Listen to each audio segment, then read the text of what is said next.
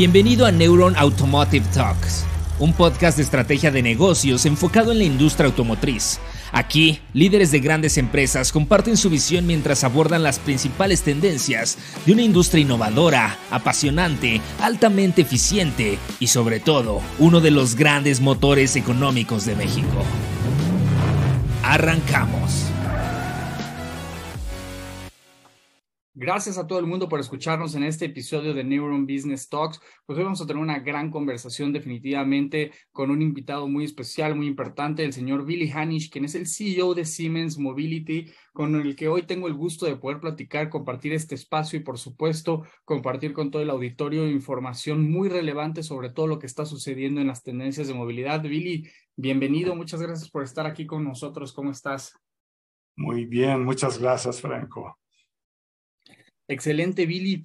Eh, ¿Por qué no empezamos platicando un poquito sobre los grandes retos que tiene México en temas de movilidad? ¿Cuáles son estos factores que están transformando todo el ecosistema de la movilidad en, en nuestro país?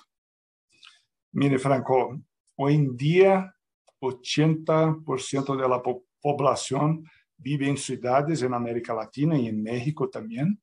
Entonces, el, el transporte es un tema de atención de todos los gobiernos y, y mejorar la calidad de transporte a, la, a todas las poblaciones es, es un reto importante. ¿no?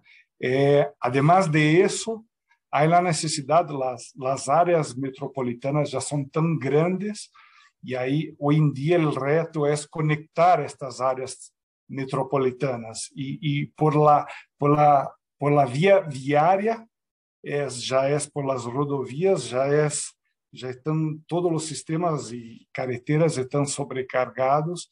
Entonces, una alternativa que pudiera ser muy importante es el transporte de masa de pasajeros. Yo creo que estos son los retos de las grandes ciudades. Y, justo ese tema es muy interesante porque hemos visto cómo anteriormente se le daba privilegio a la infraestructura de los vehículos y lo vemos precisamente que las calles parece y las ciudades están hechas para que nos movamos precisamente en vehículos y al mismo tiempo el conductor pues está en una zona cómoda de por qué me voy a bajar de mi vehículo y subirme a otro tipo de, de, sistema de movilidad. ¿Consideras por ahí que hay un reto cultural precisamente en esa parte de que los ciudadanos pues a lo mejor deberían de, de explorar distintas soluciones y, y ser parte de, del, del, cambio y de la transformación?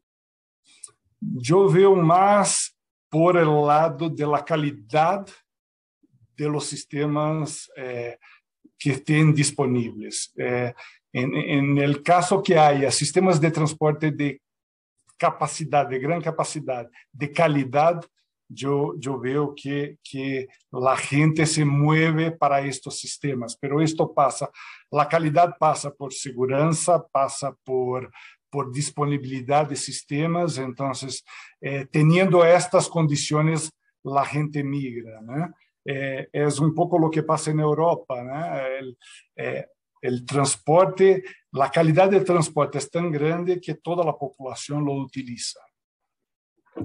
E, excelente, esa parte es bien interesante porque aquí en América Latina a lo mejor pensamos, bueno, si tengo recursos, tengo mi carro privado, si alguien no tiene recursos, va a usar el transporte público y qué grandes ejemplos que vemos en ciudades europeas o en el mismo Nueva York, en donde es indiferente tu, tu, nivel de recursos en la forma en la que te mueves. Y, y, justo mencionabas el tema de la conectividad. Cuéntanos precisamente cómo, cómo e, existen ya estos desarrollos de digitalización, de sensorización, de conectividad precisamente para tener una movilidad inteligente.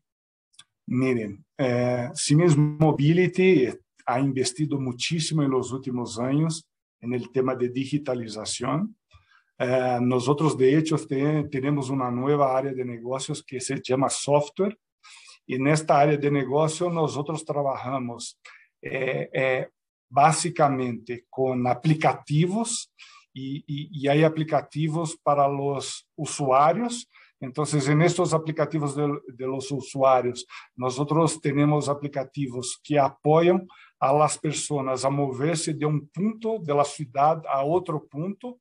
Entonces, lo que utilizamos mucho ahí en los aplicativos de celulares y, y, y este aplicativo direcciona a que medio de transporte é o mais rápido, o mais cômodo ou o mais econômico para chegar de um ponto ao outro. Inclusive, há aplicativos de ticketing, né, onde já se pode comprar aí um ticketing e definir a ruta e já comprar o ticket.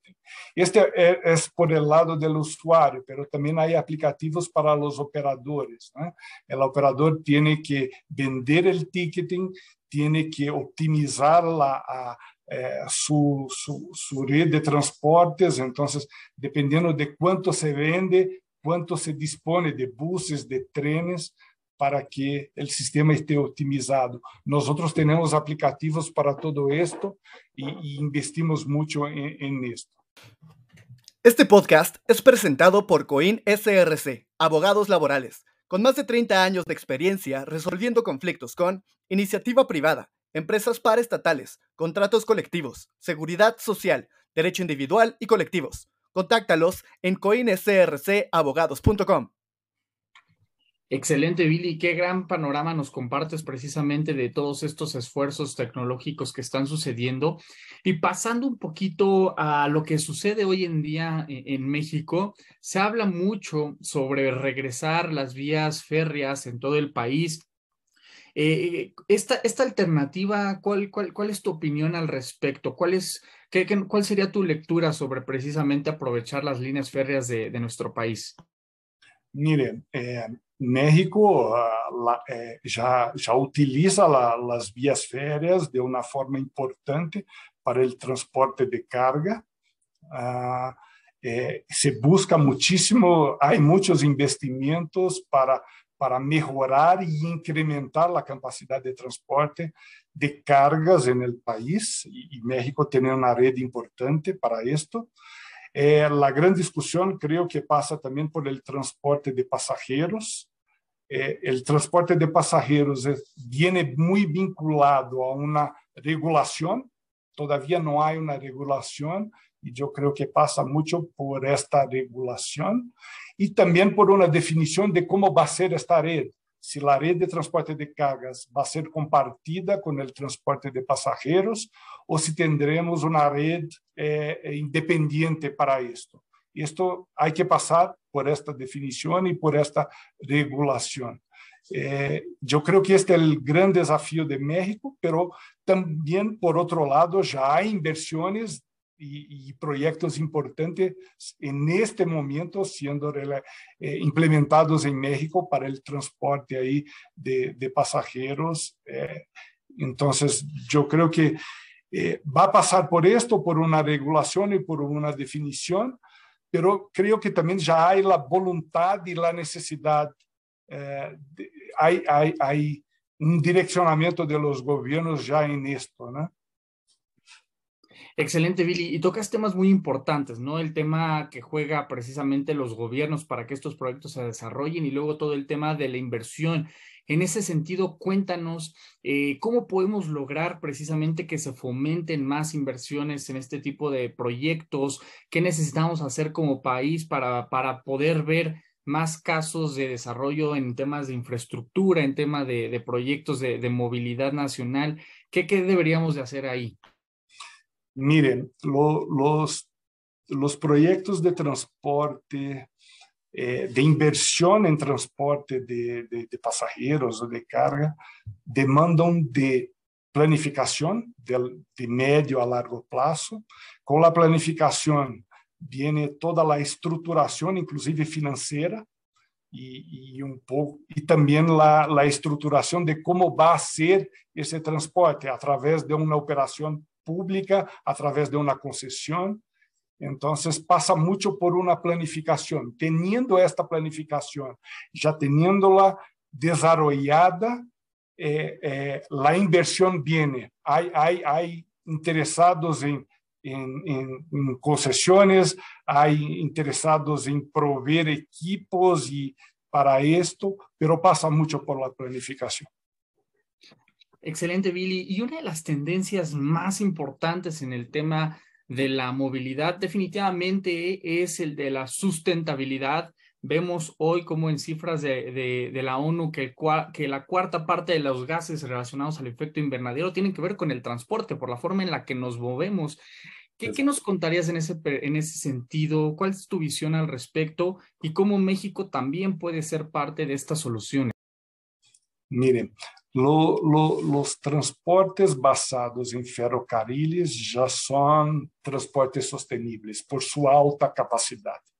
Ah, claro que, que a base de transporte de carga em México é, é basado em locomotoras é, é diesel, é, pero já são de alta capacidade e já contribuem para uma otimização de CO2 por la capacidade que transportam.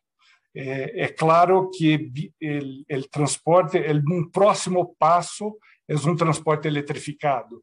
El, el, a base de transporte eletrificado já está, a tecnologia já está, e, e, e, passa um pouco por uma estratégia e, e também por uma, uma, uma, uma capacidade de inversão em um transporte eletrificado. Eh, eh, entonces, eso depende mucho de, de, la capacidad de inversión. Y, pero, pero, por otro lado, también pasa un poco más allá. Hay nuevas te tecnologías siendo desarrolladas en el momento, como el hidrógeno, que não é para uma rede de alta capacidade, mas é uma, uma, uma tecnologia que vem e, e, que se já evalua para transporte, por exemplo, de passageiros eh, em, em, em, infraestruturas onde não haja uma eletrificação e tampouco não haja tantas, não, este, não exista largas distâncias.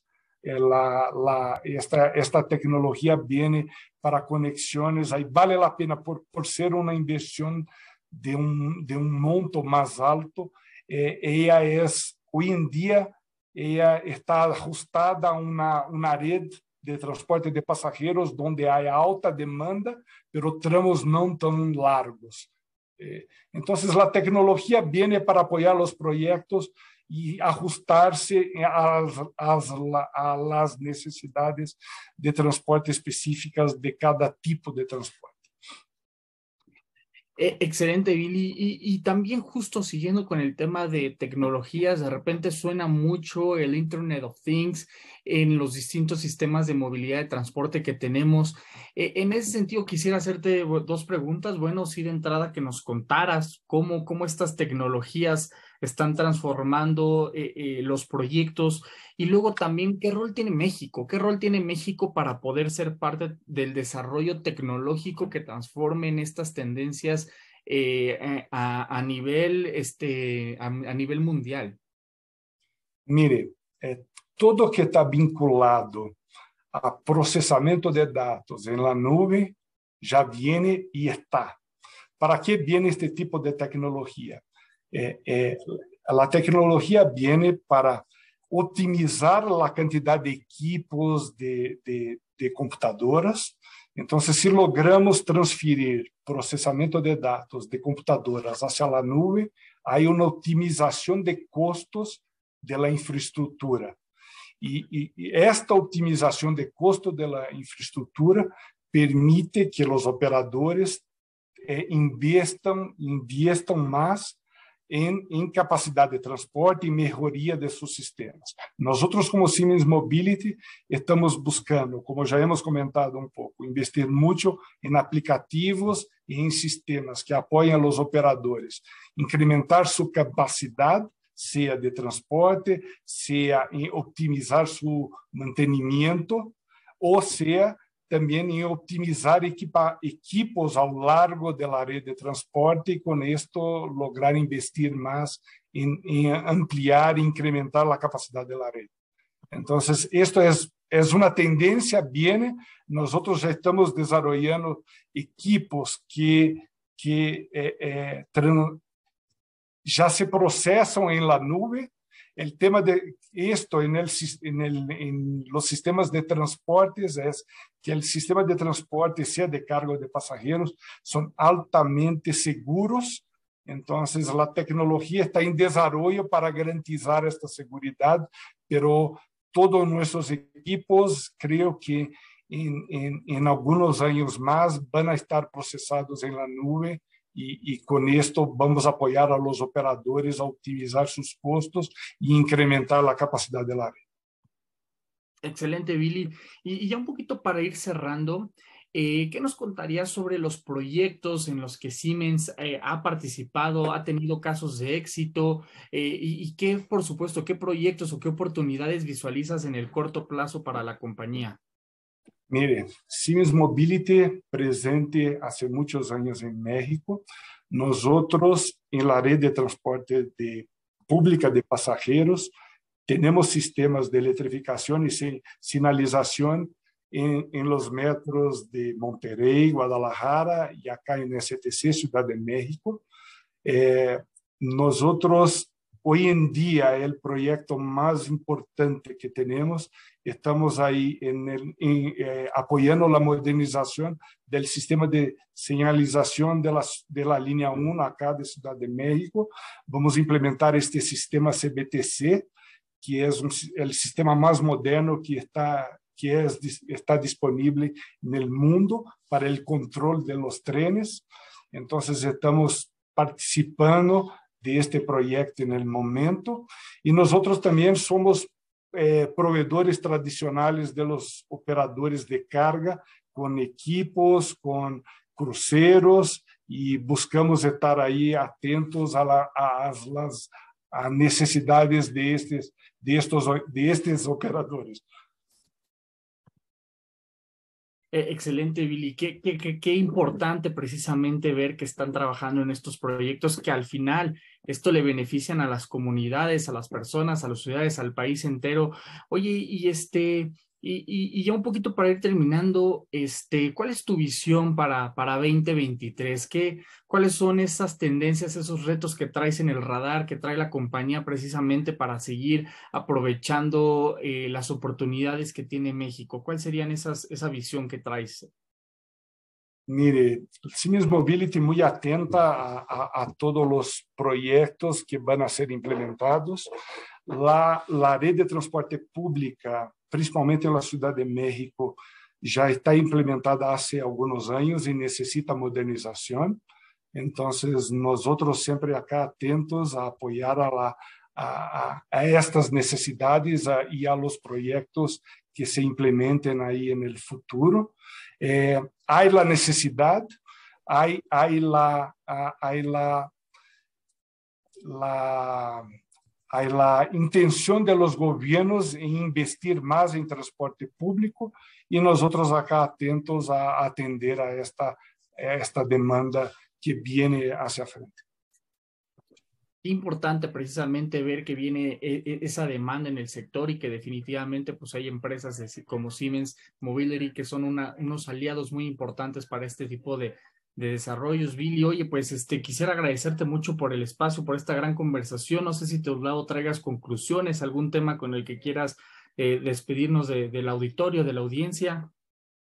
No, yo agradezco la participación. Para nosotros es muy importante hablar de los sistemas de transporte colectivos, eh, del, de los sistemas de transporte en masa. Entonces, siempre atentos acá a hablar del tema y, claro, eh, atentos a las oportunidades que aparezcan en el país para, para poder ahí eh, apoyar el desarrollo de la infraestructura en México.